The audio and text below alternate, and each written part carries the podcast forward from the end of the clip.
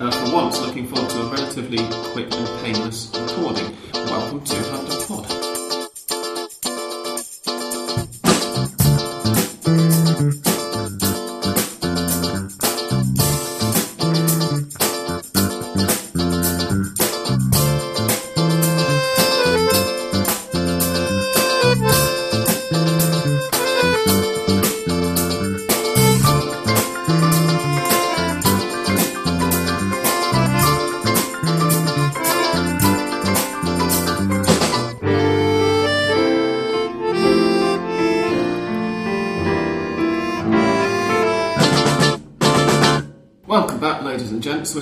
Settle into a bit of a routine now. Wednesday evening, 7 o'clock. Okay, I'm slightly late, admittedly, it's about 20 to 8 now. Um, but anyway, uh, in Peter's living room. I'm Sam Kelly. Peter's here sitting next to me. Hello. And as is becoming regular, we are joined by Andres Bruckner. Hello. Uh, welcome back, gentlemen. Um, now, perhaps the most shocking thing that has happened in Argentine football in the last couple of days is that nothing that's going to cause us to talk for half an hour before we get onto the league has actually happened in the last couple of days. Um, there has been some business with Barra Bravas, um, and not to do with Independiente, and we shall talk about that a little later. But we're going to start off on a brighter note because the sky is uh, beautiful today during during the afternoon. Anyway, slightly cloudy, but a nice bit of sun poking through and turning the clouds pink as it went down. Um, and this is because we've got a bona fide title race, which is involving teams that aren't just throwing away points relentlessly in the last five rounds, um, as they were doing towards the end of the Torneo Inicial six months ago. Uh, it involves proper teams, it involves proud teams, it involves River Plate, um, in short. River and Gimnasia are back at the top of the Torneo Final, um, level on points again as they were two weeks ago. Listeners will recall, of course, that in last week's episode, Gimnasia were two points clear of River, having beaten Argentinos Juniors. I was at that game, I shouldn't have forgotten about it. Um, when River were held 1 1 away by Olimpo, the tide had turned uh, because Gimnasia were held at home on Sunday, nil nil, in a pretty entertaining match, it must be said. Not well, not entertaining, not- sort of thrills and spills, but a decent game anyway. Um, by Lanús, Mystic Sam predicted that one uh, because, of course, Lanús were in fantastic form. Although last Wednesday, just no, last was it Wednesday or Thursday? It was Wednesday. It was Wednesday last week. It was just after, After we we recorded. recorded that, yeah. Uh, the second half was played just after we finished recording. Um, Lanús were held nil-nil by Tigre, which means that Lanús have not joined the title race, as we mentioned would be a probability um, last week. This means that This means sorry. Sorry, this means alright, that the that the fourth team of the world, Lanús, has been placed in that in that position. Please don't call them that. Uh, well, I must I, I must say because it's official. Uh, they are only the uh, IFFHS has Yes. said it, it's not. Uh, this always gets reported for some reason. Whenever they update their file and there's an Argentine team in the top 25, the Argentine papers always say FIFA have named it. Nothing to do with FIFA at all. But anyway, carry on. Sorry. Yes, no, that means that Lanús will fight for Copa Libertadores. They will put all their efforts in order to, to claim that title. Hmm. So, It should be said, Lanús do still have a mathematical chance of uh, winning the title. There are six points to play for. We'll get on to the exact standings after we've talked about a few of the games.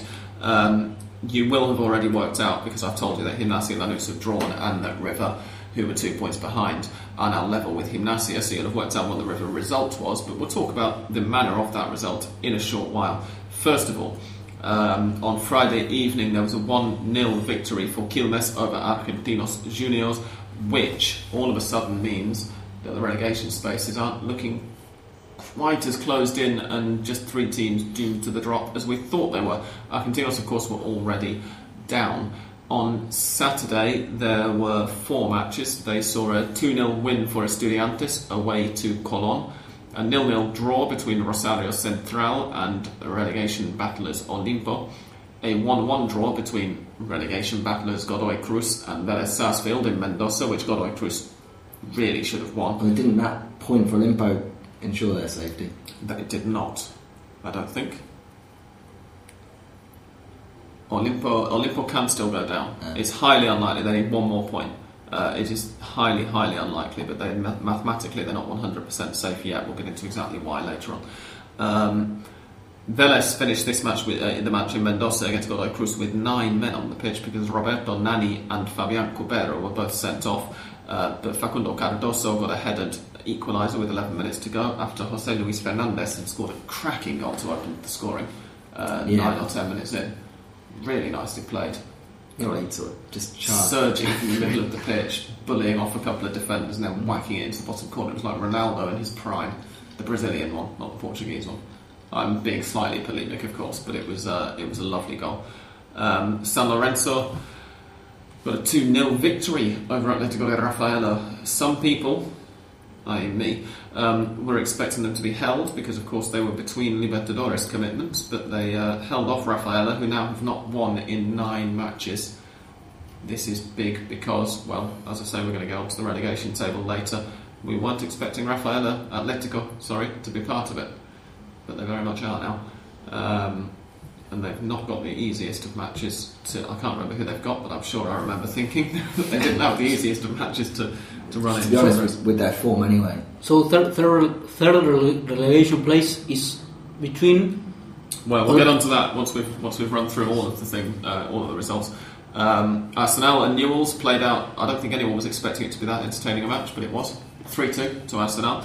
Um, with an 87th minute winner from Emilio Zelaya after Newell's had come back from 2 0 down after seven minutes. Um, that was a really good game as well.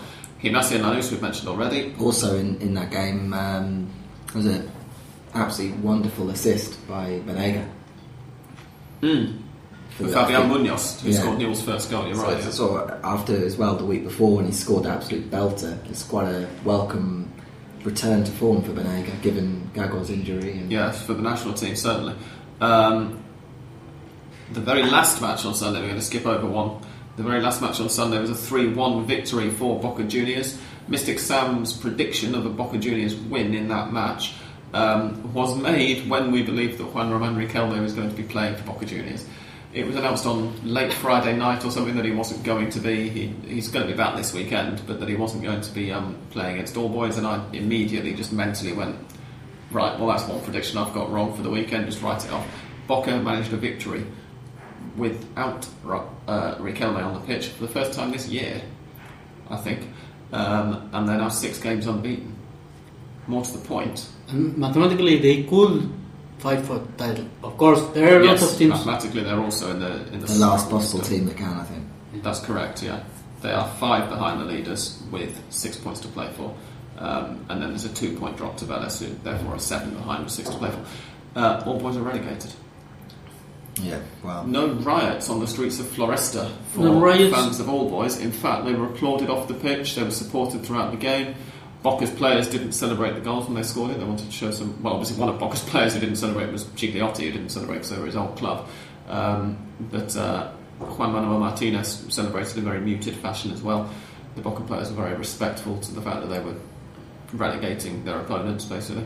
Um, Given there are some pla there were some players playing for Boca that had played for boys like Yeah. Gigliotti and, and Grana, Oh, Who- right? yeah. who, who is I think he, he came from All Boys. The, the first team he played on was All Boys, and, and the same situation for uh, talking about riots or not riots is had, had happened last weekend uh, on Argentina Juniors Stadium Yeah. when they lost uh, to Gimnasia. Although at least on the team, obviously I was at uh, the Argentinos uh, stadium um, when they lost to Gimnasia, which was of course the day before they were relegated mathematically. But um, there were a lot of chants against Segura when that happened. Um, on the TV, I didn't hear too much against Roberto Bugalu, uh, Bugallo, um, the All Boys president. But um, yeah, it was very, it was taken with a lot of stoicism, let's say, and dignity. I, I don't know whether the fact they've known that they're probably only going to be relegated for six months might soften the blow slightly. Of course, Argentinos didn't and when uh, when they went down. Um, on Monday, there was a 2 1 victory for Tigre over Belgrano de Córdoba in, in Victoria, which is where Tigre play their home matches, um, which also throws a few cats among the pigeons relegation wise, and which eliminates Belgrano from the fight for Copa Sudamericana qualification. Um, and the one match that we skipped over, if you want drama and you want a 3 2 finish, Did either of you watch River Plate versus Racing? Yeah, I did. I was a bit annoyed because when I, um, You're an Independiente fan, Peter. You should have been delighted to see Racing screw things up so royally. no, I mean obviously that that part of it, I was I was torn because when the inexplicable happened, and uh, was it Rojas? I think we should take this chronologically. Okay, well Um, I'll, we'll come back to it because I, I, when it happened, I just was like, Absolutely. Sam is going to love this. Oh, it was difficult not to. Um, what happened was, to start with, Fernando Cavenaghi scored a goal from the penalty spot, which shouldn't have been a penalty. Uh, halfway into the first half, just over halfway into the first half. About a minute later, uh, Kiko Vichaldo got hauled down and should have been given a penalty because he was pretty much rugby tackled. Um, Which was more penalty than the, the other one. Yeah, which, which really was a penalty and which wasn't given. Um, so you could argue that River were 1 0 up fairly, although it's quite difficult to do so given two wrongs don't make a right. Um, Diego Villar headed uh, Racing level with eight minutes. That was a loud knuckle crack, I apologise. With eight minutes um, to go before half time, and thus it. Fin- uh, sorry, no, it didn't, because Carlos Carbonero, they listed the goal scorers in a rather confusing manner. Uh, Carlos Carbonero um, put River ahead with his fourth goal of the Torneo final, something like that. Sixth. I think. Sixth of the season or the final? he's no of the final fire, of man. the tournament. He's uh, he has six goals along with Cavenaghi. Both are, are the goal scorers of the team. Oh, you're right. Blimey, yeah. Six, six in the Torneo final alone. Um, Hints to- of um, offside about that as well, blocking the the view of. Oh, someone said that. Yeah. Oh, you're right. Yeah, it was a cutback. Lanzini almost got an assist without touching the ball by stepping over it, and Carbonero hammered it into the net. No, just judging by like the TV footage I- I showed it over and over saying- again of Cavenaghi and someone else stood in front of Saja Yeah. offside, and then Um, I think because the shot kind it did But kind of from, go from central. behind the goal, it didn't seem to be in Yes. the direct line of vision. Perhaps that that block uh, made Saja uh, Yeah. a late uh, reaction. Mm. It would have been a perhaps a, a harsh call to, to rule it out for offside. Um, we'll never know. The Well, point, the point was that it put River 2 1 up. Uh, Fernando Cavenaghi put them 3 1 up uh, eight minutes into the second half, and they were Delightful coasting. goal. That was another good goal, yeah, you're quite right. Uh, Carboneros was a really good hit as well. I mean, it may or may Yeah. not have been offside, but it was a wonderful build up and a nice hit. And then, yes, you're quite right, Carbonero exchanging passes with. Lanzini, wasn't it? Yeah, Yes. uh, one two with Lanzini, and then just dinking it in for Cavenaghi to back heel it in to an open net from two yards out. Past a statuesque uh, Well. Saja had already been, of course, yeah, the goalkeeper Saja had already been bypassed by Carbonero's um, cutback, and yeah, you're right, the Racing defence uh, didn't really do very much, as I tweeted at the time. Uh, Gabriel Hauche clawed one back for Racing against the run of play. River pretty much dominated the entire second half. Um, it should not have been as close as 3 2. It could have been, I think it's fair to say, 4 1. Might have been a, a more justifiable scoreline when, deep into stoppage time, um, Jonathan Maidana got himself sent off for needlessly bringing down Hauche, I think it was, wasn't it? Just outside the box. Um, River were down to 10 men. Racing had a free kick, which was dinked in towards the far post. And with Cabral, no, Cahais, it was Cahais going at the far post, wasn't it, to head it. Uh, River's tiny midfielder, Ariel Rojas, decided that uh, this was a dangerous situation. We should mention that Cahais was well past the far post and there wasn't really anyone making a move. I, I think they would have been alright to just let him it in, to be honest. I think Chichizola was going to get to, to the, the knock on. Um, Rojas just punched it off Cahais' head. Um, got a booking, gave away a penalty. Afterwards, tried to justify himself by saying, "No, seriously, it was definitely going in the net if I didn't do that." Um, He, yes, he, he. I don't know what he did. He said to to to Abal because it was uh, unforgettable and un- unforgivable the way he he he punched the ball. Uh, It was a brilliant a brilliant volleyball play. yeah, it was completely blatant as well. I mean, there was no attempt to disguise it. There was no way it could have disguised it. Although his like apparent surprise by the decision was quite was quite delightful. That's true. Um, at which point up steps Sebastian Saja, Racing's goalkeeper, to take the penalty that was going to send Racing level. And because we've already told you what the final score was, you're going to guess what happened. Leandro Chichizola, I wanted to say Leonardo then, but he's not. He's Leandro Chichizola, the substitute goalkeeper for River Plate, of course, who came on to replace an injured Marcelo Barovero at half time, wasn't it, or in, during the second half of the Estudiantes match, and who saved a penalty during the Estudiantes match, saved Saja's penalty here. Um, so Chichizola has worked his way into the annals of River Plate legend. Apparently, it is the second time in River Plate's history that they've won a match as a result of a, a saved penalty in stoppage time. Someone tweeted this. What a statistic. The fact that someone's had the, the spare time on their hands to go through and find that out worries me supremely. But And the players' reaction, which was of course very very fair, was fair. eh, They they went to to hug. eh, well, they were hugging as, as, as if he'd scored. Exactly. Yeah. as if they had won a penalty shootout because it was like that. Um, it took River back to joint top, of course, as we mentioned at the Torneo Final. Them and Gimnasia both have 31 points.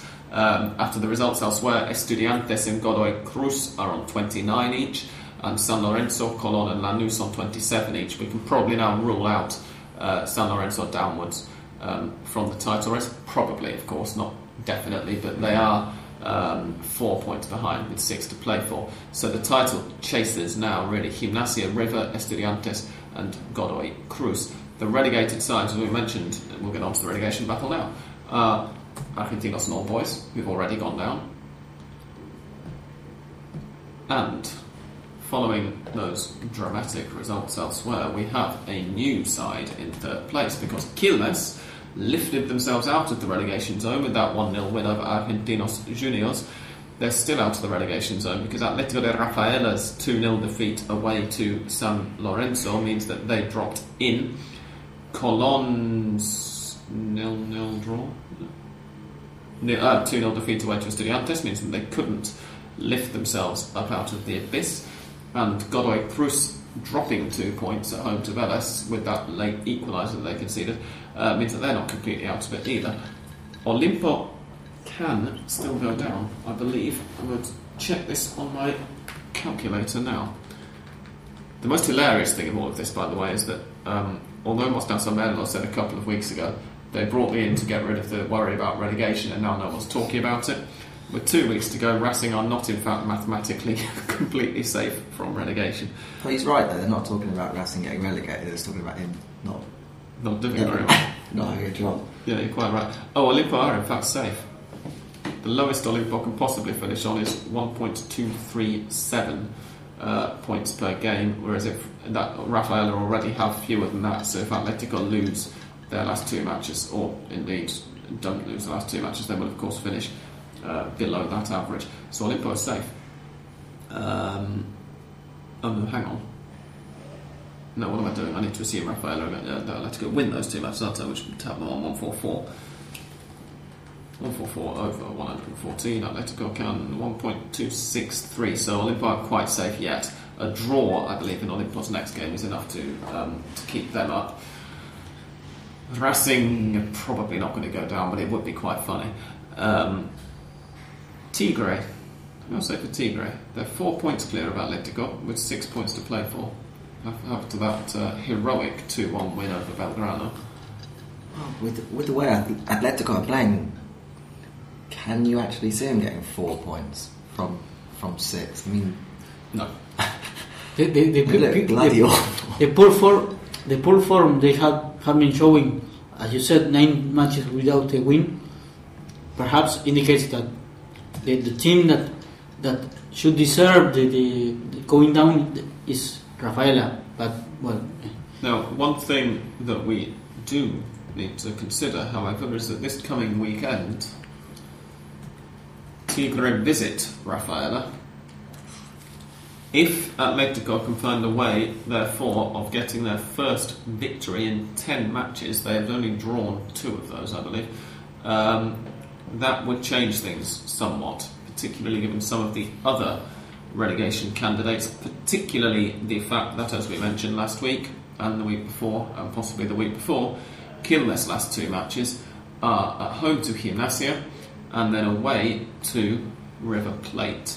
Quilmes can't be relegated this weekend, so that's one upshot, however. So, in terms of Quilmes' likely effect on the title race, we did hint previously that it looked likely a couple of weeks ago that Quilmes would still be fighting for their lives when they played Gimnasia but would already be relegated by the time they visited uh, River. That ain't happening now. Um, Quilmes will still be fighting for their lives when they visit River. They can neither be relegated nor saved this weekend, uh, Quilmes, by their result. Um, so they're going to be alive going into that last that visit to the Monumental on the final weekend. Um, so the title race and the relegation battle are guaranteed to be all televised at once on the final Sunday. Oh joy of joys! I'm going to be watching the four matches in the four corners of the screen on DirecTV's telecasting again, um, which always gives me a headache. In case you're wondering why I sound so depressed about it. Um, however, these are the fixtures for the, the relegation run in from Tigre downwards um, for the rest of this season. Tigre have 144 points from three seasons. Godoy Cruz have 140 points from three seasons. Quilmes have 92 points from two seasons. And everyone else is on three seasons. Colón have 139, Atletico Rafaela have 138. All boys and Argentinos, of course, we should completely ignore. Um, you'd have to say that Atletico Rafaela are looking worst. Yeah, I mean, given their form, in terms of their their running, obviously they've got a crucial to, to use the This this phrase six pointer. a point point six or if they have a pod uh, version. They've got a point six against Yeah, Tigre, and then given Arsenal's Libertadores uh, tie tonight, and then another, they'll be coming off the Yes. second leg of that. So uh, Although Arsenal aren't going to have to worry about the semi-final, of course, because the semis of the Copa Libertadores, if Arsenal get to them, um, aren't going to be played until after the World Cup. So Arsenal might well just, of course, they don't have anything to play for in the league, so yeah, it could work both ways. Um, but they'll want to, to give the and Arsenal have improved particularly at home since Martin Palermo took over. Um, the reason that we're, if you've noticed the sound of us pointing at the television whilst we were saying this, is because we forgot to mention, dear listeners, um, that we're currently 13 and a half minutes into the first leg of Arsenal's uh, quarter-final Copa Libertadores tie away to Nacional de Paraguay, the team who put Vélez Sarsfield out last week. Uh, which might or might not have been after we recorded, I can't remember, but there you no, go. that was the one we knew about. Uh, that was the one that we did know about. Good, excellent. As you're worked out, then Arsenal are through. Um, so San Lorenzo. They beat Gremio on a penalty shootout after a 1-1 aggregate draw in Porto Alegre. And Lanús are also through, having done what? Oh no, we knew about them already because they played earlier. They played the round of 16 game on Yeah, Santos course, Laguna like a week earlier than everyone else. Um, so those are three Argentines in the Copa Libertadores uh, quarterfinal, but we'll get on to the Copa Libertadores later. We wait for Peter's girlfriend to unlock the door. We should pause for a second whilst we do so. Right, but run-ins, anyway, now that uh, Peter's girlfriend has, has settled in. Um, we paused just there to, to let her into the house.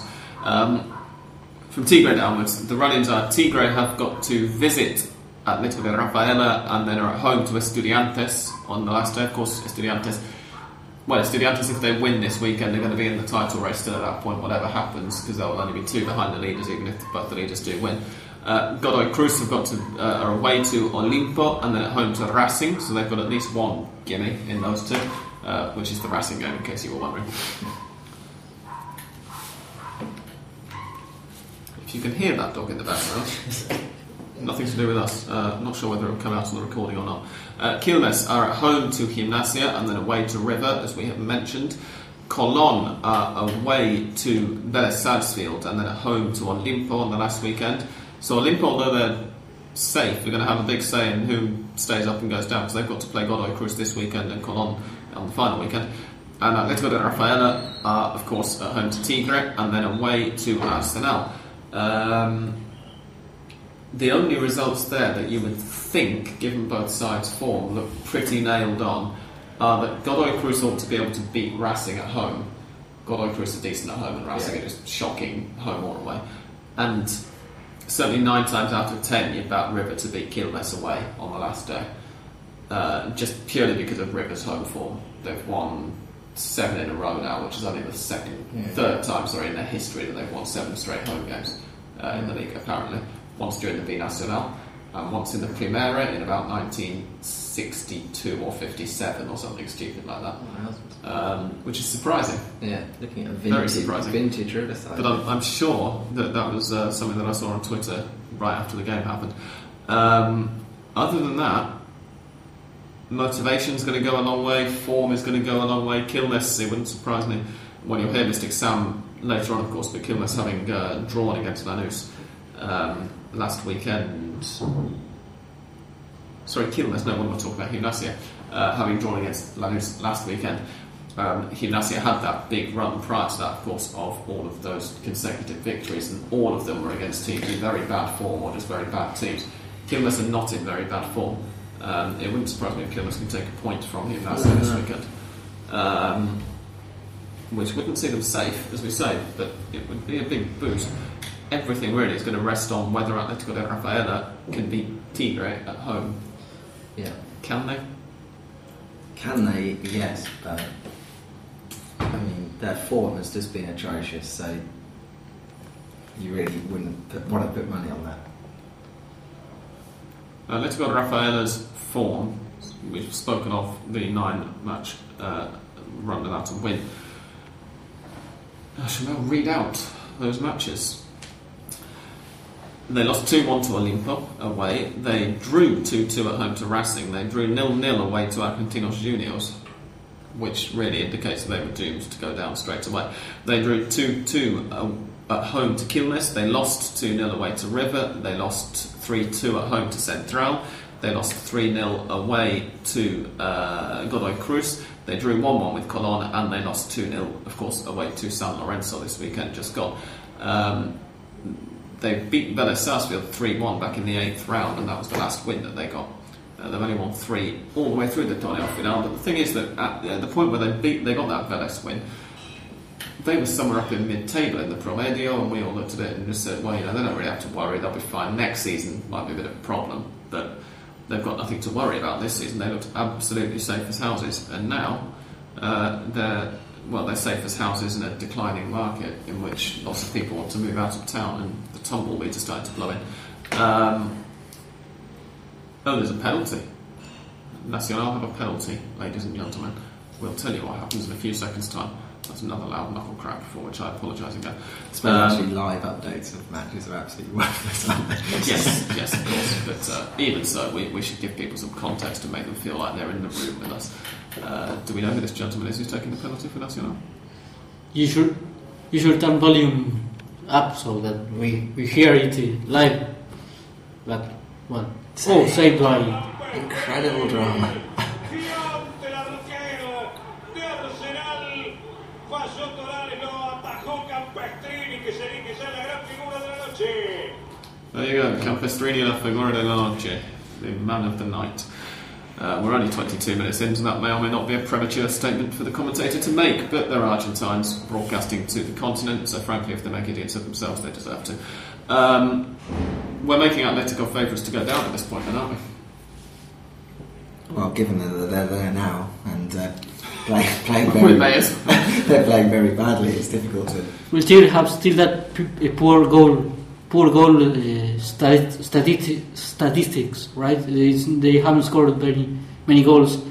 Uh, Atletico. no, Tigre. Uh, Oh, Tigre have, uh, let me see the, uh, where have we got those standings?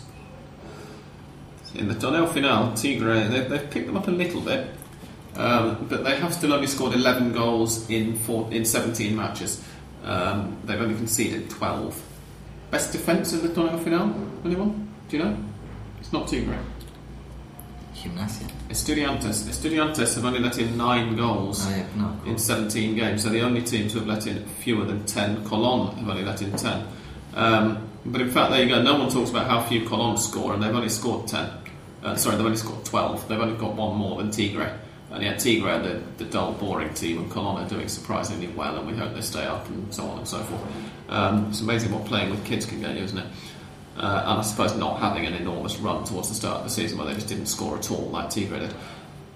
I predict Rafael Tigre. I predict a match with a lot of long balls and, and ball in the air because they are they, they both both teams are, are playing themselves uh, uh, saving from from relegation, and that means being a lot of having a lot of pressure. Having said that, first thing to say, of course, is that the, the win against Belgrano on Monday has lifted a lot of that pressure. As we say, Tigre with one point, as long as it's a point this weekend, if Tigre lose this weekend, then a draw on the last weekend might not be enough to keep them up. But because the point would be against the team who wouldn't be able to leapfrog them if it happened this weekend, um, Tigre, if they draw this weekend, will be fine. They'll be safe.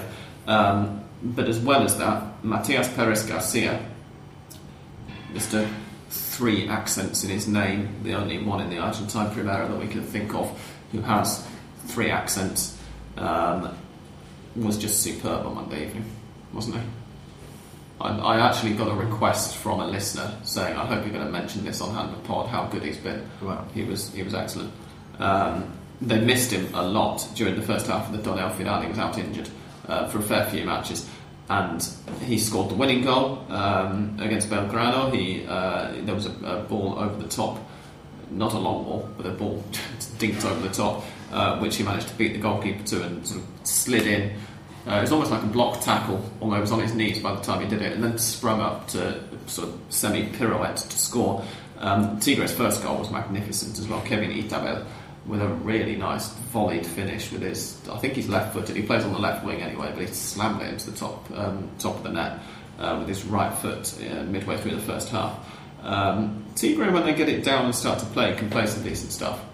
Uh, you're right, Andres, about the pressure and the fact that, particularly in the first half of the of the finale, they were enormously frustrated by the fact they just couldn't score. Ariel Nahuelpán had a penalty. Uh, he missed a penalty, in fact, he didn't even have it saved about eight minutes in against Belgrano on Monday. Um, at which point it looked like this was going to be another goalless draw between Tigre, especially with Belgrano drawing so many.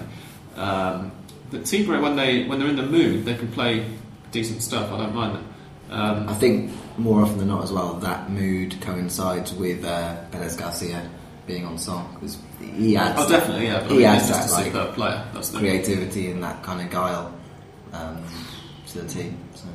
Oh, Arsenal have just missed uh, something. It's quite funny if you're not an Arsenal fan. That's what I'll say. Um, That's a Pa- pretty small Palermo, field. I think Palermo scored that goal. yes, yes. I think Martin Palermo, had he been on the pitch, would have. Um, I would be surprised if he managed to miss it. Although he missed a few sitters in his time, um, but more often than not, he'd have scored that one. Six-yard box. That's all you can say. And there's Martin Palermo rubbing his temples in frustration. Um, right, we've discussed the relegation battle. Anybody want to tackle the Copa Sudamericana? It's enormously confusing. Let's get the Copa Sudamericana table up, shall we? I think River and Boca are, are in, right? Boca are definitely in. Yes. Um, Boca are definitely in as a result of some very confusing mathematics because there are, there are two things that could take Boca out of the Copa Sudamericana. First of all, how do we qualify for the Copa Sudamericana? Let's ignore the stuff about next year's league championship because no one's worked that out yet. Uh, this year, you qualify for this year's Copa Sudamericana, which is played August to December. Um, there, there is a league table that is kept. It's for the whole season, i.e., it's the Torneo Inicial plus the Torneo Final. And the only reason that it's kept is for Sudamericana qualification. If you're in this year's Copa Libertadores, you do not qualify for the Copa Sudamericana. Lanús qualified for the Copa Sudamericana this year because they won last year's Copa Sudamericana. That seems fair enough. The winner of the what was last year called the Super Final and what is this year being called the Copa Campeonato uh, will qualify for the Copa Sudamericana, i.e., San Lorenzo, who won the Torneo Inicial, plus whoever wins the Torneo Final. They play a one-off match in a neutral venue. It's the same business as last year when we all took the piss out of AFA for first giving Vélez the title and then taking Vélez' title away. Um, this year they're being quite clear there will not be an extra star on the badge or anything like that for it. It won't be counted as an extra league title, but it will decide qualification for the Sudamericana. Um, so they, they will get a place because the winners of the Torneo Final do not qualify uh, on their own. They go into the Libertadores, they don't go into the Sudamericana. They only go into the Libertadores, uh, sorry, into the Sudamericana if they win the Torneo Final and then beat San Lorenzo in the final. Um, plus, the five best teams who have not already been taken off that list, i.e., who haven't won the final, without winning the the, uh, the final, as it were, um, and who haven't been involved in this year's Libertadores from the whole season long table. At present, those five teams are Gimnasia La Plata, Estudiantes de La Plata, who are third and fourth. San Lorenzo won the Inicial. They'll qualify, of course, if they win the final. Lanús are in anyway because they, they won the Sudamericana, but they're second in the season long table. So Gimnasia and Estudiantes are third and fourth. We skip Vélez because they were involved in the Libertadores. Boca and Godoy Cruz are in the qualification spots at present. We skip Newell's because they were involved in the Libertadores, and River are currently in the fifth qualification spot. Of course, if River win the Torneo Final and then lose the Super Final to San Lorenzo, River don't qualify for the, the Sudamericana. Uh, in, if that happened, their place would go to San Lorenzo, who are top of the table. So, It was initially reported. for example, if, if, if River wants to qualify, because we, we suppose they won, they want to qualify, and they are they, they, they end the championship as the uh, runners runner ups, and uh, they don't have to play any super final, and they, perhaps they have qualified Yep. to the Copa Sudamericana. So if they become champions and they lose against San Lorenzo, they don't qualify. But if they are runners up, perhaps they qualify. Yes. In fact, if River are runners up, they would almost certainly qualify. Equally, however, of course, if Gimnasia become champions or Estudiantes, who are both much higher up the table than River, they'd definitely finish in the Sudamericana qualification spots, but losing to San Lorenzo would then mean that they don't qualify, whereas being runners up in the, in the championship would. And of course, River and Gimnasia can finish level on points, they could play a final playoff spot, and whoever loses that is definitely in the Sudamericana. But the Sudamericana doesn't matter for anything, no one cares about it, so I very much doubt that we're going to see any team throw a, ch- a title away in order to qualify for the Sudamericana. Anyway, the point was, um, as of Monday afternoon, before Tigre v Belgrano, Belgrano, of course, was still in the hunt, and the only way that Boca couldn't have qualified uh, for the Sudamericana was if Belgrano had won that match and then overtaken them whilst Godoy Cruz also put together a big run and River put together a big run. Belgrano being eliminated from the race means that whatever happens, Boca were going to finish in a qualification spot. And it was initially reported that this wasn't the case and that River could overtake them. And then there was some more mathematics saying no, because hang on, Colon, Colon could still win the title. And if Colon won the title, that would involve some kind of mathematics. And I'm not sure why these people were saying this because looking at the Sudamerican the season long table, Colon are down second bottom of the season long table. So why anyone thought nobody thought that Colon were going to overtake Boca, but what people were saying was for some reason if Colon win the title then win the super final, they will take the place. And if they did that whilst this, whilst Godoy Cruz and River also won more points than Boca over the rest of the season, Boca would drop out the Sudamericana spots. What nobody had realised, of course, was that for Colon to win the title, River would have to drop too many points for them to be able to overtake Boca in the season-long table, because they're currently three points behind Boca, and they would have to drop four points or more in order for Colon to win the Torneo Final. Um, so, as a result of that, Boca Juniors are in the Copa Sudamericana because of Tigre's win over Belgrano on Monday night. Um, which prevents two teams who are not Belgrano from being able to overtake Boca. It's tremendously confusing. Welcome to South America. That's all we can say. Um, in summary, right, Lanús are definitely in the Sudamericana. Uh, of course they are because they, they've already uh, they, they won last year's and that's why they qualified. Uh, but mathematically speaking, even if they hadn't won last year's, due to their, their standings from the season all along, they would already definitely be in the Sudamericana as are Gimnasia. Estudiantes, I think, are. They might need a playoff, possibly, if they drop all of their points and Central win both their remaining matches. Um, Boca, as we mentioned, are. Godoy Cruz, possibly are. River Plate, possibly are. In Godoy Cruz's case, it doesn't really involve a title worry, but of course, River, as we say, the most likely way that River will fail to qualify for the Sudamericana now is by winning the Torneo Final and then not winning the super final, sorry, the Copa Campeonato against San Lorenzo. Now that we've gone through all of this, you're probably tremendously bored, and so are we. So we're going to fill up our glasses whilst this music plays, and when we come back, we shall discuss the, I don't know, Libertadores quarterfinals. We've got more Argentine sides than sides from anywhere else in, so why not? Libertadores quarterfinals.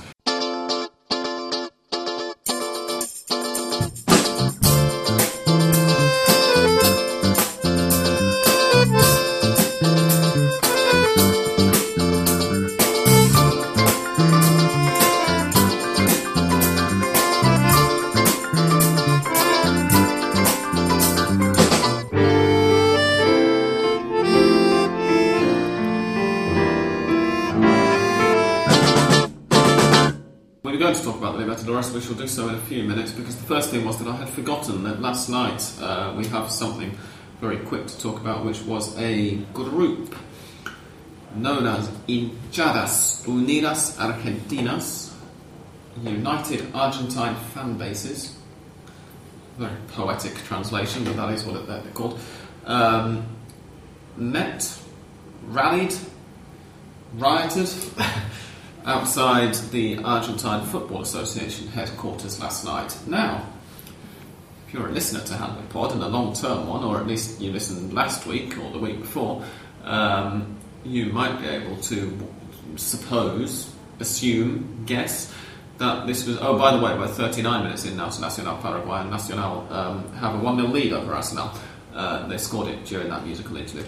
Um, you might be able to guess these, these rallies were about the new league system. No, not a bit of it. Um, Hinchadas Unidas Argentinas is a group that was set up just over four years ago by a non governmental organisation, which it became apparent about two months after it was set up was in fact a front for a group of Barra Bravas. Um, and the idea then was that they were going to work with the Barra Bravas to take a peaceful group of Barra Bravas to the South Africa 2010 World Cup. Uh, there was lots of talk about how, as long as they behaved themselves for the rest of the season, they would get free tickets and free transport, blah blah blah. They didn't bother behaving themselves so much. Um, and the season ended with some of them, some of the very high up members of this, this group, um, being given free flights to South Africa on the same aeroplane as the Argentine national team. Um, they're doing it again for this year's World Cup. They met outside uh, the AFA headquarters and then they went into the AFA headquarters and they demanded 650 tickets for Argentina matches in Brazil 2014. And this time there's not really any kind of pretense at all that it's an NGO or that any of the governments are involved or whatever. It's just uh, give us tickets, please. Or not please, because no one in this country ever says please anyway, never mind the Barra Bravas. um, we should mention it, I feel. We're not going to talk about it in much depth, of course. Um, but, gents, what can we say? Apart from what I just said. First of all, politeness is what matters here.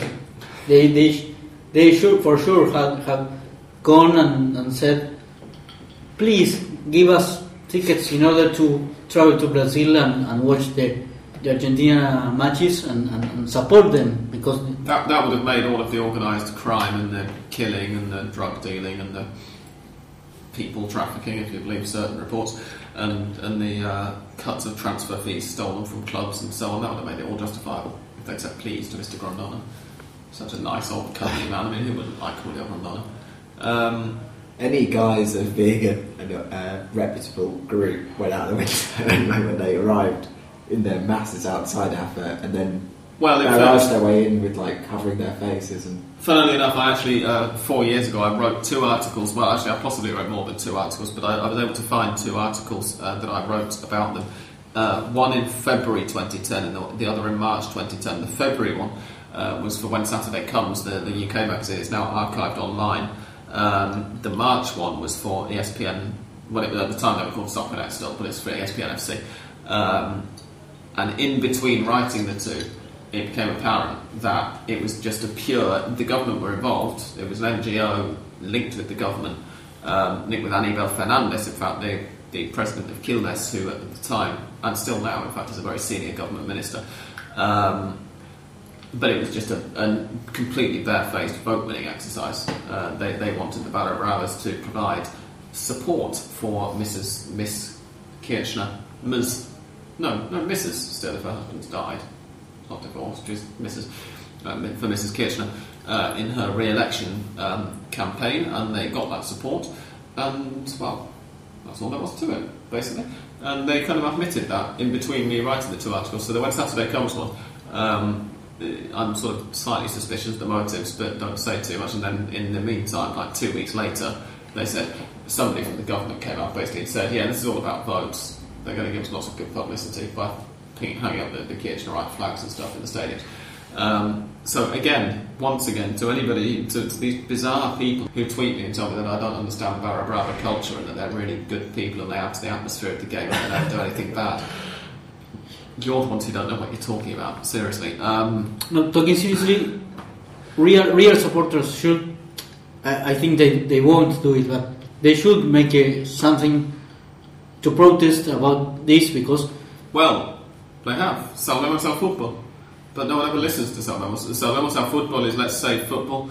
Um, it's an NGO which is set up to basically to publicise details of uh, more than anything of the violence, which I think is why maybe they don't get as much publicity as they should. I think if they spread their scope a bit wider and looked into some of what the Barras do in terms of organised crime and in terms of just making stadiums unpleasant places to visit, um, they might do a bit better. But certainly, if you go to salvamosalfootball.org.ar, I think you'll find a list of every single person who has died as a result of football-related violence in Argentina.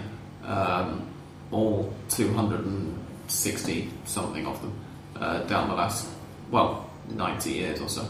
Um, but no, you're quite right, Andres. Uh, I mean, people need to. There needs to be a mobilisation of some sort that's a little larger than them to try and, I don't know, maybe actual hinchadas unidas, like real fan bases, subcomisiones hinchas de unidas.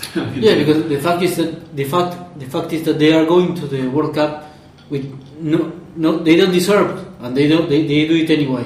That's the, the point. They, they don't spend any money and people that work and, and, and have an income and they can't afford the, the, the, the travel and the tickets in order to, to assist to the World Cup and they are they are done. They they they are given the tickets. They are given the ticket uh, the the pass uh, flight uh, the tickets and, and and that's that's the incredible uh, thing about this. Not that they are, of course, they are violent. They they are barra bravas, and, and, and apart from that, they they get free admission to the World Cup when they are prohibited.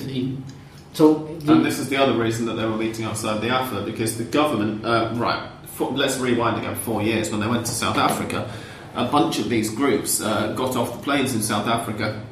They were put up in a local school, I think, a lot of them, and, and a disused hospital. Um, and a bunch of them found that the South African police realised they have criminal records in their home countries and put them on the next plane back to Argentina. And there was a legal thing, and they stayed back here for a couple of days, and then they flew back to South Africa, having supposedly won the right or won clearance from the government or whatever to go to the to go to the matches. Um, and there is a thing in Argentina called, well, in the Spanish-speaking world more generally, in fact, it's normally if you go to a bar or whatever, uh, you'll see that the bar reserves the derecho de admisión, the right of admission. Um, and this, of course, in English sounds a bit like they're saying, you know, the, the, the list of right of admission would sound in English like it's a list of people who are allowed in. Um, in Spanish, it, the, the implied thing is that they're reserving the right, so that if you're on the list, of it means you're not allowed in. And the government have got a list of recognised barras who are on this list, and these are the guys who make up Hinchadas Unidas Argentinas. And this is the reason that they went to the AFA yesterday, um, was to well, apart from to ask for the tickets, w- was to request that the AFA request the government that the government don't send this list to the Brazilian police. we're not making much noise, but we're just sitting around here laughing at this at the moment. But it's really not a laughing matter. It's, although I'm still laughing while I'm saying it, it's, it's, it's very serious. Um, the fact that these barras even feel that they've, they've got enough power and influence to ask for this stuff is insane. The, the, the fact is that they, if they are finally allowed and and, and uh, government doesn't send that list to the Brazilian government, the, the, the battle against the, the Barra Bravas is completely lost. We always say that say that it, it is lost, but this is another chapter, like another another uh, round, and, and, and if they are if they are uh, admitted to go to the World Cup, we, it's another signal that uh, we can they can say that well for last for next uh, long tournament the uh, away uh, supporters will be allowed and, and to go to the stadiums and anything but the, the real problem is that they are free and they can do what they want and, and any, any, any anything that they do uh, they, they, they may do is I think useless if they are allowed to go to the World Cup well uh, absolutely. Um, moving on, uh, I did ask these two whether anything. I, I've been offline all day. Um, it's been quite pleasing. I've been on Twitter a tiny little bit, but I've not really been following the news. I've not had the television switched on or anything. It's been very pleasant. Partly because I spent half the afternoon sleeping, but still. Um, and I asked these two whether anything major had happened that we needed to talk about before we started recording, and they said, no, no, not really. Let's just do the results and then maybe a bit about the banners. And during the musical break, uh, it became apparent that something major has happened at one of the big five in Argentina because uh, Mostaza Merlo, the manager of Racing Club, is no longer the manager of Racing Club. So apparently, a big five manager leaving doesn't make the cut out of the pod these days. Don't shift the blame. Um, Merlo had already been told by Racing president Victor Blanco that although he has a contract until October, apparently, it says here, Yes. which seems a bit weird given that's halfway through the next uh, championship. But anyway, Racing gave him a contract until October for some reason. Um, and Blanco said to him, Look, the team's not been good enough this season. You've got until the end of this championship, and then we're going to have to let you go. And Melo, I think understandably, said, um, In that case, I'm going now. Basically, know, if you're fuck, uh, fucking me, if you're sucking me, then you're sucking me. Um, so he said goodbye to the squad this morning, Wednesday morning, um, and they're now discussing who's going to be a new uh. What's what's Radaelli's first name? Fernando Ricardo, something one of those. He, he was the um, interim manager on one occasion, one of the two occasions during the EDCL when they had interim managers. Um, yeah, is, is going to be taking over presumably for the last two matches. Ricardo Gareca has been mentioned, which interests me because I thought he was very close to joining Newell's, but uh, it would appear that he's stunned by the bright lights of Avellaneda and possibly staying in Buenos Aires if he's not going to go to Europe. He, he said he will listen to the Racing board members, but he also has uh, proposals from from Newell's and from Celta de Vigo. Oh, from Celta as well. I didn't realise that. I knew he wanted to go to Europe. I didn't realise he actually had a, a firm offer. Um, it's interesting, isn't it? I mean, if it's from Newell's, I can kind of understand him wanting to string them along a little bit. I, I'm starting a new season on, on Football Manager at the moment. I'm managing in Germany. And during the summer just gone, I had offers from Bayern Munich and Dortmund who both wanted me to be their managers. And I just strung them out. I kept hitting delay for a week, delay for a week, delay for a week for as long as I could. As a result of which, neither of them managed to appoint managers until about a week before the start of the season. And they both started the season awfully, so it worked. So if it works the same way in real life, I can completely understand why Gareca would want to do that if he's already decided on the Newell's job. Although I'd be slightly worried if Newell's are looking at Racing as rivals in the, quite the same way. Um, who are they going to I think Newell's, uh, Alfredo Berti left in Newell's a lot of youth players that are already playing in the first division, Oh, totally. first team, and, and Racing have sold Rodrigo de Paul recently. And, and Yes, he's gone to Valencia. Uh, he's staying to the end of the season, but he's, he's now confirmed uh, that he's going. I think since we recorded, in fact, it was it was completely Yeah, yeah. because when we were last recording, he was expected to go to Udinese. Um, but aside from anything, I mean, from Gareca's point of view, Newell's are surely a far more. You know, obviously DePaul's not the only sort of under twenty um, player that Racing have got coming through. Racing have got a, a, supposedly a really good academy at the moment, but then you would think, well, if the players were all that, then not really many of them have started. Savage looks useless. Campi, as English Dan has said, I can't remember whether on the podcast or whether it only said it on Twitter, but he thinks he's the worst player he's ever seen in a Racing shirt. I think that was off the record. Um, Vietto has fallen away rather a Nieto has been minim- minimized, I think, by by Merlo. He, Yeah. he he he had But his still- best times with the Suelia. But even then, I mean, he wasn't. I mean, he, he wasn't exactly a one goal in every two games kind of striker. Even then, um, If they could get decent money, They might be yeah, getting- now, Viola- in, this wi- in the summer, European. Yeah, but even be- beyond. None of these guys have really kind of stepped up to quite the level. We, they're all basically they're all still playing at the same level they were playing at a year and a half ago. yeah, yeah, for sure. Um, when given their ages, you'd have expected them. To, okay, they're playing in a completely chaotic club who don't have a clue what they're doing under a series of managers. Although in Zubeldía's case, I think they should have been a bit more uh, faithful with him. That's uh, faithful, tr- trust, trustful of him. Um, let's say as we mentioned at the time, but they've not had the best conditions. But even so, they've not really shown anything apart from DePaul in flashes. Um, they've got who, who was the uh, the guy who went to Italy on loan. Centurion.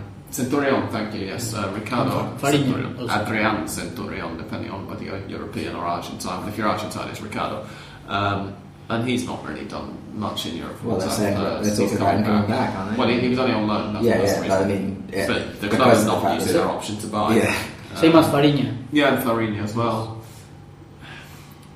If you're Ricardo Gareca, surely you prefer to go to Newell's in terms of what you've got there.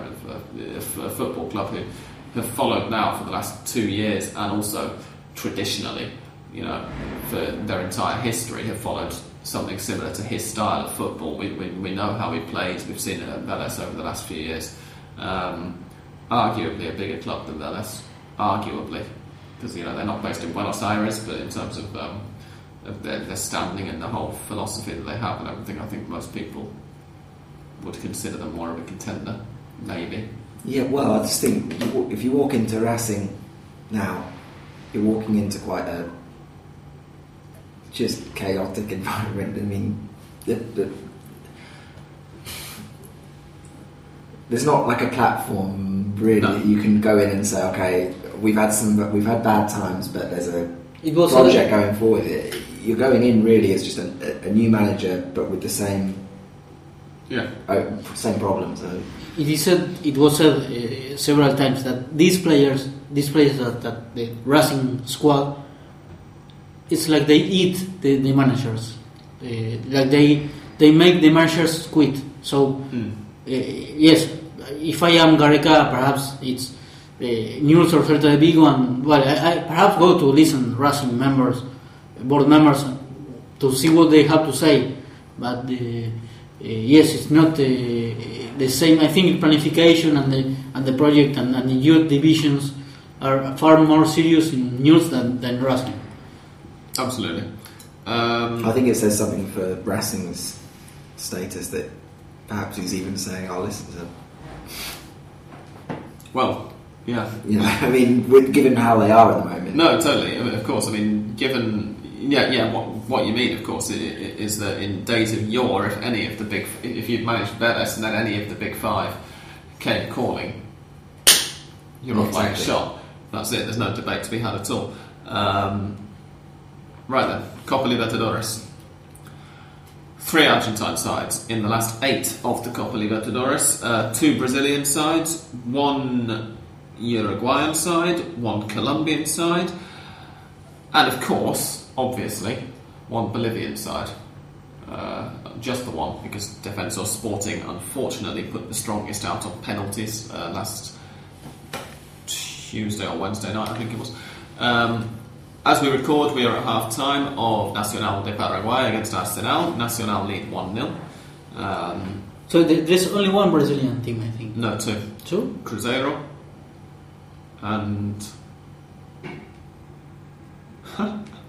there's only one Brazilian team. Uh, three Argentine sides, one Brazilian team, one Bolivian team, one Colombian team. I was getting Atletico Nacional and, and, uh, Atletico Mineiro mixed up. That's why, um, and Defensor Sporting of Uruguay.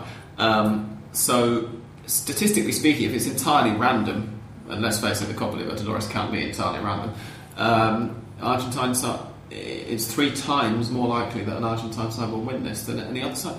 The other point to make, of course, is that only two of these teams uh, who are left in the draw have ever won the Libertadores before. They are Cruzeiro, who I think are going for their third Libertadores this year. They've won it twice before, and Atletico Nacional, who won it in 1989. Um, no one else in it has won it. Arsenal have never been in the quarter final before. Uh, Lanús have also never been in the quarterfinal before. San Lorenzo, of course, are the only one of Argentina's big five who have never won the Copa Libertadores, and I don't think they've ever been as far as they. Oh, they might have been as far as the semi. In fact, I've never been to the final, have they? I'm looking at Andres now because he's the Argentine. He should know his football history. Don't remember, I, I am not very good with dates. Um, We need Mariano here, don't we? yes. Um, he's the San Lorenzo fan, but he can't make it this week because, of course, uh, the San Lorenzo v Cruzeiro first leg kicks off in, as we record right now, an hour. Uh, yes, an hour and a quarter. Um, so he's presumably he's getting to the stadium about now um, for that. How do we see chances, gentlemen? The first legs, by the way, obviously the one that uh, is happening at the moment is, is in Paraguay. Um, you will have worked out from what I just said about Mariano getting to the stadium about now that San Lorenzo are at home in their first leg to Cruzeiro. Um, and then Lanús are at home in their first leg against Bolivar, which could be very important because Lanús home form in the Libertadores and in the league is terrifying. They win an awful lot. They win many by a few goals, uh, and they might have to because the second leg is going to be in La Paz next week. Um, so that's interesting. And then Atletico Nacional are at home to Defensor Sporting in the only tie that does not involve an Argentine side. How many Argentine sides, first of all, gentlemen, do we think are going to get to the semi finals? I think the, easiest, not, not there is no easy uh, leg or draw, but Arsenal has the easiest one because I think they, they play against another team that hasn't won the Libertad, the Copa Libertadores and also ha- haven't reached before the, the quarterfinals. I think in Nacional de Paraguay. Yeah, right. So essentially, Arsenal are playing against the worst team, but at the same time, Arsenal are arguably the worst of the Argentine teams. So is it Yes. easier for them? It's kind of like saying, you know, it's only easy because you know you say, oh, Brazil always get easy. Lanús has the- It's only easy because they're Brazil. Lanús has high pressure because of, of scoring goals and not conceding goals. As a, Yeah. they're playing home. Lanús' problem is that the second leg is, is the one in La Paz, and that's where it's going to be decided. So Uh, Bolivar are already going to know beforehand. And, and San Lorenzo against a, a Brazilian team, any any team, uh, quarterfinals is also tough. And uh, I think that any of the Argentinian teams that pass through the semifinals have, of course, chances, but it's like a early finals, Mm. like we can say, because perhaps uh, are uh, in terms of, of where do they play and, and the rivals are uh, more are, are more difficult than perhaps after the quarterfinals. I'm just looking now at the possible semi-finals. I say I'm looking now. I'm kind of lying when I say that because I'm just loading the page. I'm just clicking on it. Um, but the possible semis, obviously, if two Argentine sides get to the semis, this gets torn up and they get drawn against each other. But the possible semis at the moment, as the tree has it, are the winners of Nacional de Paraguay versus Arsenal against the winners of Atlético Nacional against Defensor Sporting, and then San Lorenzo or Cruzeiro against Lanús or Bolivar. Um, Bolivar, by the way, are now, due to the fact that um, Atletico Mineiro went out to Atletico Nacional in the round of 16, Bolivar are the second highest ranked opponents left, uh, opponents, the team left in the tournament. The, the knockout stage seedings are done according to how teams finish in the group stages for the benefit of listeners, um, and it then goes best group winner against worst group runner up, second best group winner against second worst group runner up, and so on. And those seedings remain for the rest of the group, uh, the knockout stage, unless, as I say, two teams from the same country against the semis. Um, Cruzeiro are the only team ranked higher than them. So in other words, if San Lorenzo go through against Cruzeiro and Bolivar managed to put Lanús out, Bolivar are going to have the second leg of the semi and of the final, regardless of who they play against, guaranteed to be in La Paz. I'm quite excited about this fact. Because I think a Bolivian team winning the that- Copa that Libertadores shows- would be hilarious. That shows that uh, how how uh, weird is. Uh, for example, in, in of course we, we won't compare uh, Champions League with Copa Libertadores. When we have Champions League playing between two teams from the same city, not only not only from the same country. Well, that's a bit of a misnomer because it's the first time it's ever happened in the case of the Champions League. Of course, So it's not like it's happened every I, am I wrong if I say that in this case there could be two uh, two Argentinian teams in the final because it, three of uh, all, all of them Of course, qualified. yeah, all, three of them can't play against each other in the semis. And so, Yes. yeah, uh, there, there could very well be two Argentine sides in the final. Uh, Assuming Yeah. that it would, need, I- it would require three of them to get to the semi, obviously. I will choose to play a single final in a ne- neutral venue because uh, La- Bolivar has too much advantage. Of course, they have any they, they haven't haven't ever uh, qualified to the to the semifinals and, and that stuff and. Uh, but I think that is a, a huge advantage. But you have to think about the fans as well, though, Andres, because in Europe, it's much easier to travel around. The distances are much shorter. The fans are more affluent a lot of the time as well, and it's far easier for fans Yeah. of. Well, okay, particularly this year, obviously, the fans of the two Madrid clubs have only got to get as far as Lisbon. That's easy. Um, but you know, in, in previous years, it's far easier for fans of I don't know Manchester United and uh, Chelsea to get down to Rome, or even you know for Munich. Okay, well, no, sorry, uh, uh, Moscow.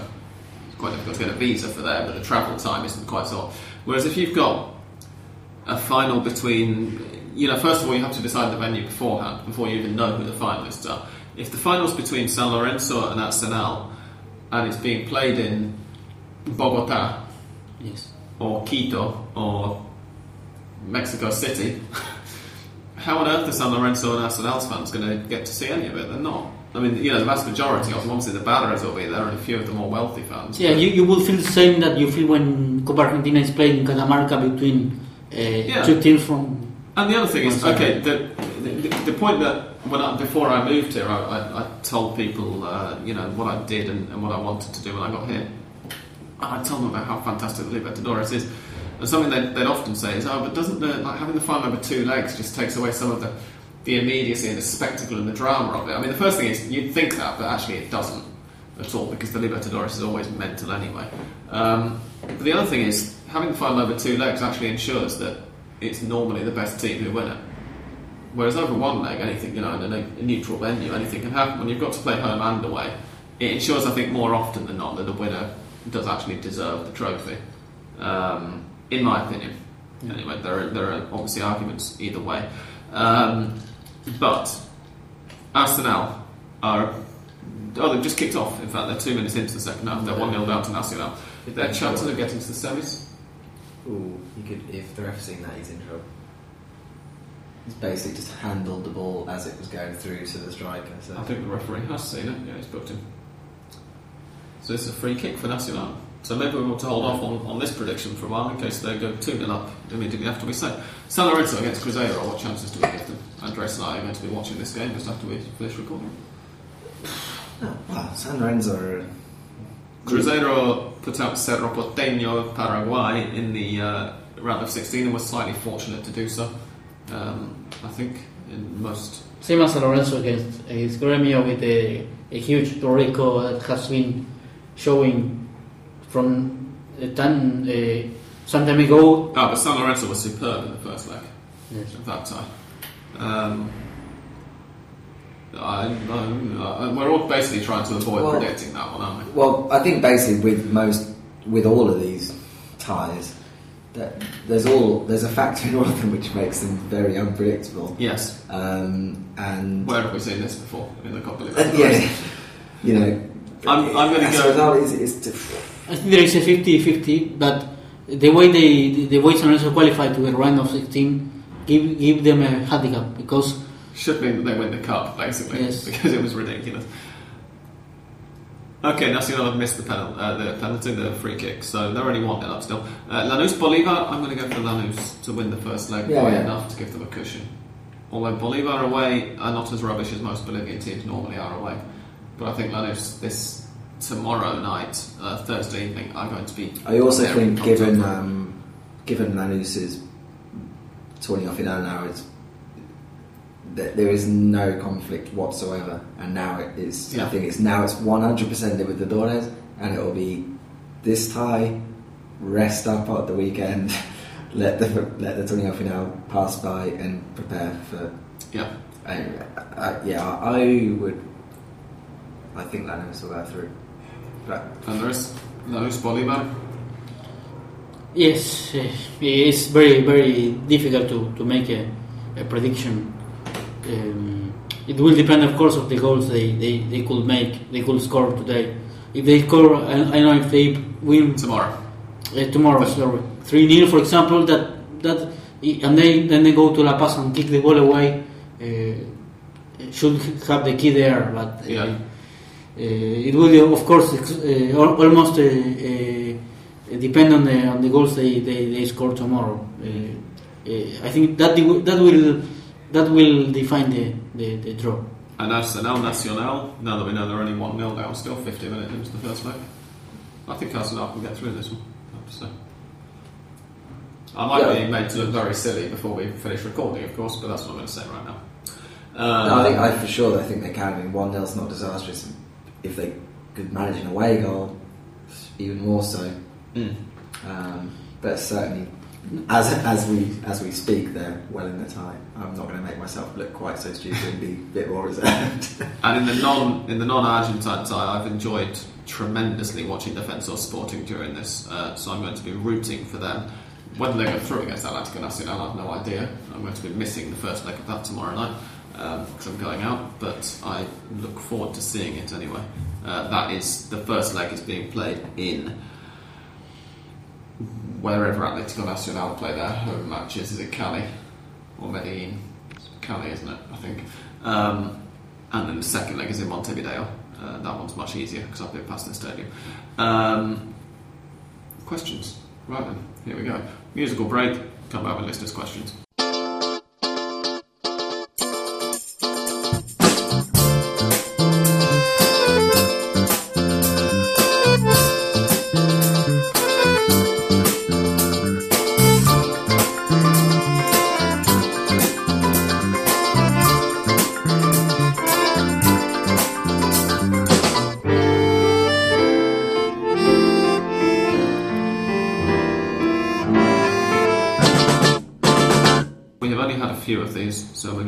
Through them nice and quick.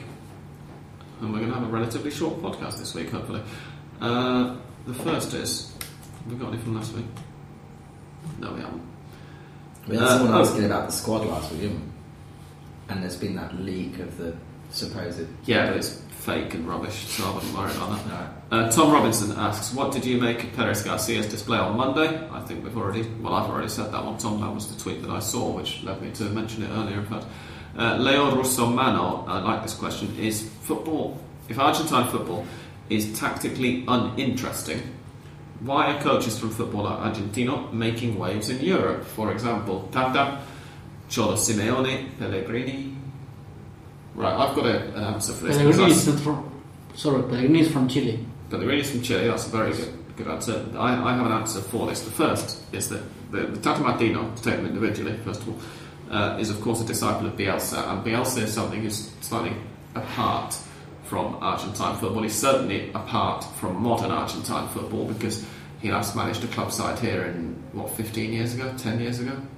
Maybe 15. 15 years ago Yes. um, and has, has sort of stood aloof from it, aloft from it, let's say, um, for the time since. Um, but even then, I mean, whether Martino, I like Martino as a manager, but would you really say he's making waves at Barcelona? I'm not so sure. I guess just by getting the Barcelona job Well, from Argentina, that's sufficient to be Yes. making waves. That's true.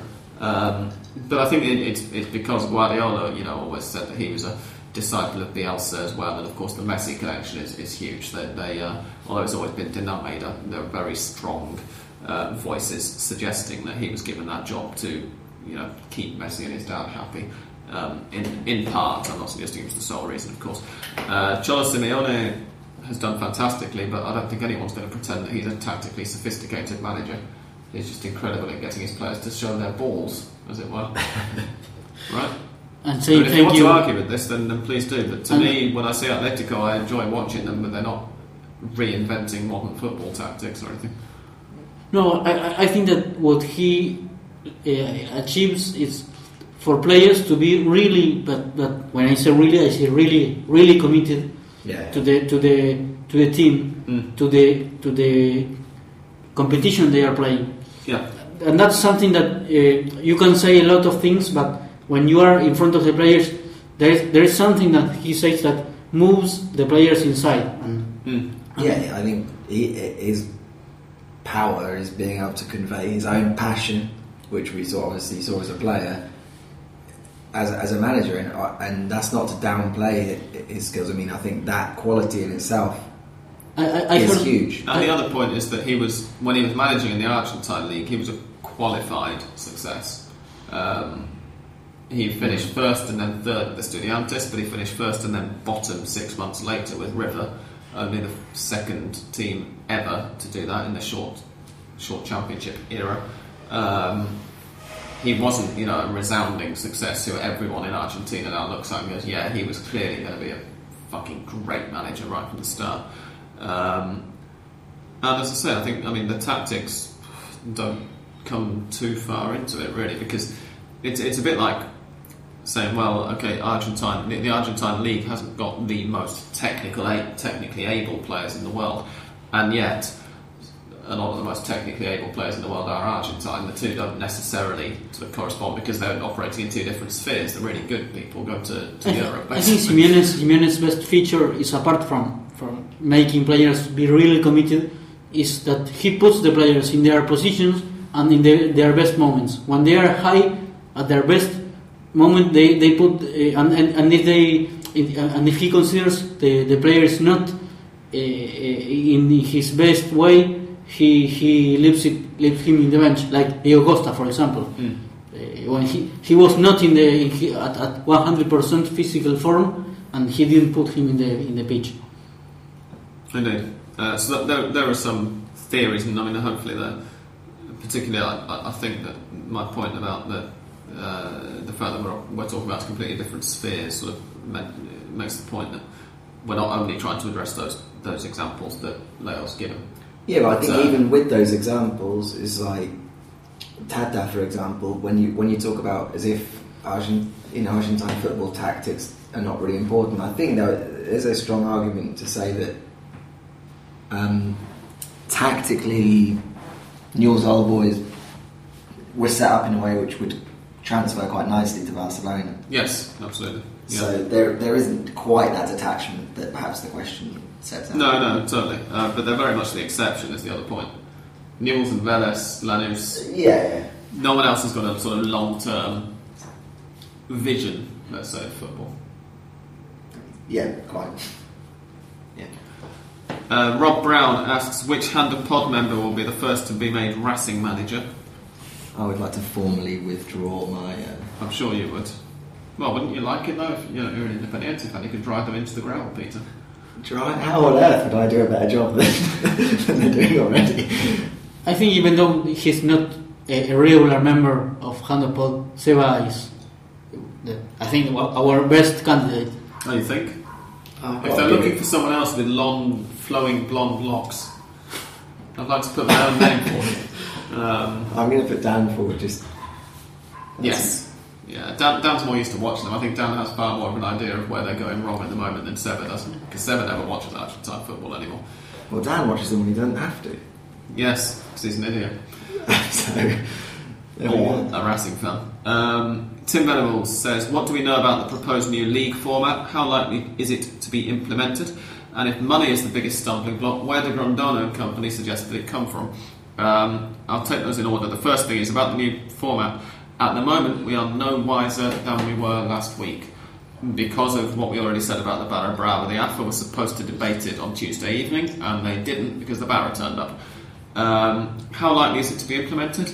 Although tying in as well to the Barra, but potentially disrupting what Oh. happened prior to them showing up, I, I, I read that Grondona had been to the government house or whatever Mm. to discuss or to beg for, For money. for money. I see. Uh, how likely is it to be implemented? I'm thinking that no protests about it at all are making it slightly more likely, but it still wouldn't surprise me if it doesn't go through entirely. Um, and about money,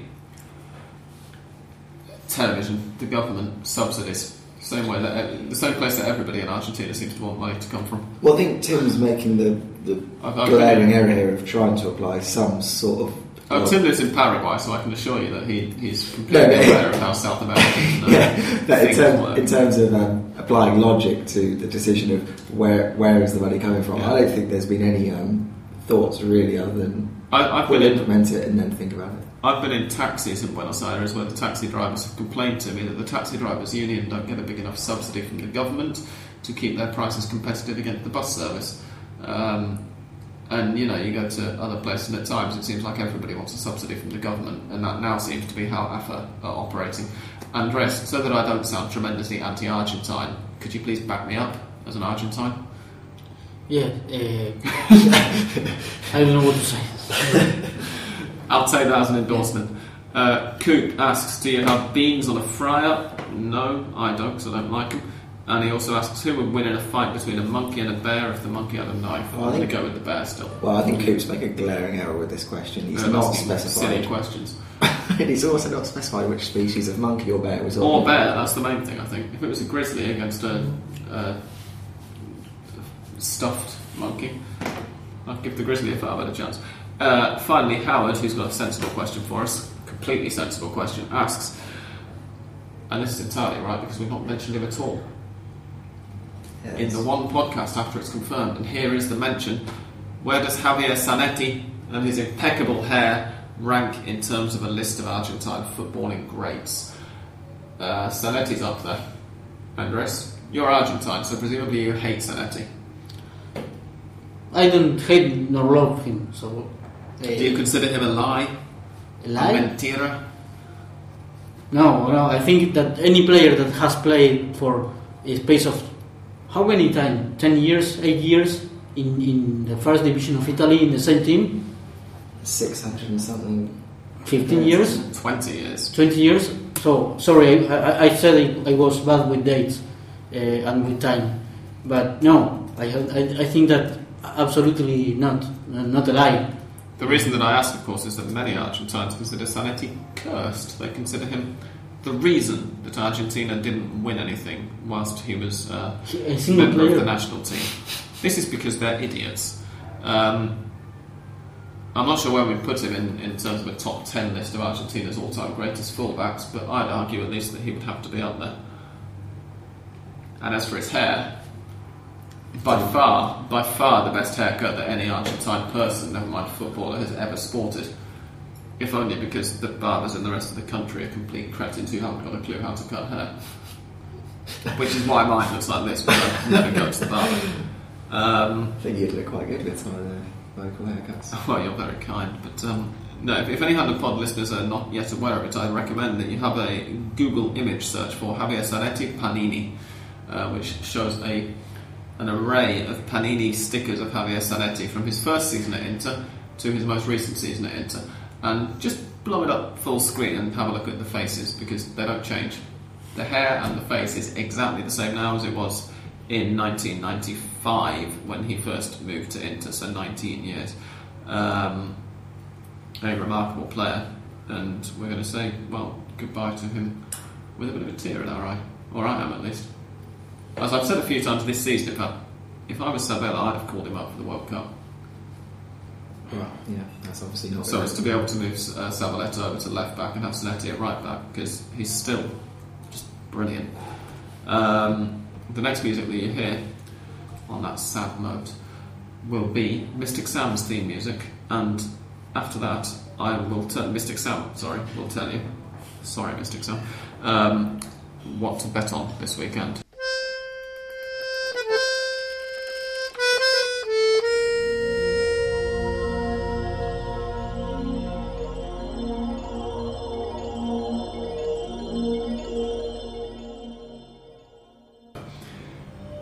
Lots of games uh, this weekend which have a lot riding on them, an awful lot, and a few games that don't have anything at all riding on them, and that makes it tremendously difficult to call. But here are Mystic Sam's attempts. Olimpo de Bahia Blanca versus Godoy Cruz, draw. You better get used to hearing that word. Atletico de Rafaela versus Tigre, draw. Estudiantes de La Plata versus San Lorenzo, Estudiantes to win. Newell's Old Boys versus All Boys, Newell's to win. Sucks his teeth as he says it. Vélez Sarsfield versus Colón de Santa Fe. Uh, I'm going to go for Colón to emerge victorious from that one. Racing Club versus Rosario Central. Last time Racing played at home, I backed them to draw because they should have won and they fucked it up and they lost. So this time, I'm going to say Central to win. Belgrano versus Arsenal de Sarandí, I think is going to be a draw. Quilmes versus Gimnasia La Plata. Draw. as I say, Quilmes are in much better form than most of the teams that Gimnasia were thrashing black and blue a few weeks ago. Boca Juniors versus Lanús. Um, I think should be a Boca win. Lanús are going to be very distracted by the Libertadores. They're in between two legs of it, and Boca, as we say, six games unbeaten. They're coming into some form. They're probably, probably slash possibly going to have Riquelme back for it. Argentinos Juniors against River Plate, last game of the weekend. In spite of the fact that River are away, mainly because Argentinos are bloody awful, and also because one of their best players, Sergio Vitor, has been ruled out with injury. I'm going to go for a River Plate victory. It would be only their second in the Torneo Final. And if the other results that I have predicted go the same way, it would put River two points clear at the top going into the final weekend. Gentlemen, any disagreements or very, very strong, emphatic agreements with those? I'm going to blank stares now. Not strong. Blank, blank stares are not helpful on an It's- audio only medium. It's Argentinian Argentinian football, so it's impossible to strongly agree. Yes, Exactly. i- i- it is possible to strongly disagree, but you you are the one who makes the, the prediction, so I Mhm. won't be so irrespectable. Uh, Thank you. Um, Andres, as a River fan, are you confident that River are going to get the win and that Gimnasia are going to be held and that River might have the advantage going into the final weekend? yes, I think in this case. Because, of course, River kind of need that in a way because, especially now that Boca qualified for the Sudamericana, uh, Gimnasia played Boca on the final weekend. So if it turns out to be River needing any favours from Boca Juniors, you're not going to be yes, and, and provided the provided the, the, the way the, the last match ended, River is rushing the Chichizola save, and that I think that, that will be that will have to do with the with the final uh, two rounds. So Mhm. yes, Um, Peter? I, yeah, I, I'm I kind of beginning to think River are going to win the the championship. I mean, You're beginning to think it. yeah, I've tried to hold With off uh, as long as it to tried to hold off the, the, the thought as long as possible. Interesting. And uh, very, very quickly, because of course I've just realised that we haven't discussed it. How did Independiente do it at the weekend? Oh, Oh, they lost 1 0 away to Gimnasia. you know, I'm sure you know full well. No, I didn't. I, I completely forgot. Well, I mean, I knew, but I've forgotten. No, they they lost Um, again. That leaves them fifth. It leaves them. Oh, two points by Crucero del Well, no, because Crucero del Norte actually beat Instituto, so it was like a, that's in, Independiente Oh, right. managed to lose without losing any ground on the, the all important third spot. But at the same time, if they'd won, they would have been Well, yeah, in third place now. Yeah. Uh, so that is the that, that's the lot for the B Nacional. Banfield got a victory uh, to go three points clear at the top. They won against Independiente Mendoza four 0 and second placed. Who's second place? Defensive, Defensa Justicia uh, lost four two away to Sportivo Belgrano. but they're pretty Which, yeah, exactly. Which means that Banfield have 69, Defensa Justicia have 66, Crucero del Norte have 55, Instituto have 55 as well, and Independiente have 53, Gimnasia de Jujuy have 52. So the B Nacional is as tight as ever, which is why the uh, restructured Primera is looking as likely as ever. Although um, Andres was just saying prior to recording that uh, Independiente play at home to San Martin Mm-hmm. On Saturday or Sunday, and there's rumours that De Felippe could be in. Uh, A tight spot. yeah, My if they if they lose. even though he said that he will uh, not resign, uh, there are strong rumors that the, even even uh, the crowd that was uh, uh, insulting Cantero, uh, singing against Cantero, now that Cantero is gone, they are beginning to, to insult players, and that includes also starting to include De Felippe. And Mm. Anyway, um, on that note, obviously we're not going to talk for ages and ages and ages about the second division when the podcast is effectively already over. Uh, we will thank you for your attention once again for another week. We don't know how you manage to keep it up sometimes, but thank you very much. Um, 18, 17 and a half minutes to go in Asuncion, and Nacional still lead Arsenal by one goal to nil. And now we're going to uh, go away and probably watch the rest of this game, and then Andres and I are going to go and eat something whilst watching the San Lorenzo match. Um, Peter is going to do whatever Peter does after he turfs us out. Mystery. Indeed. Um, so we shall say goodbye for now. First of all, from Andres. Goodbye. Uh, secondly, from Peter. Goodbye. And thirdly, from me. Goodbye.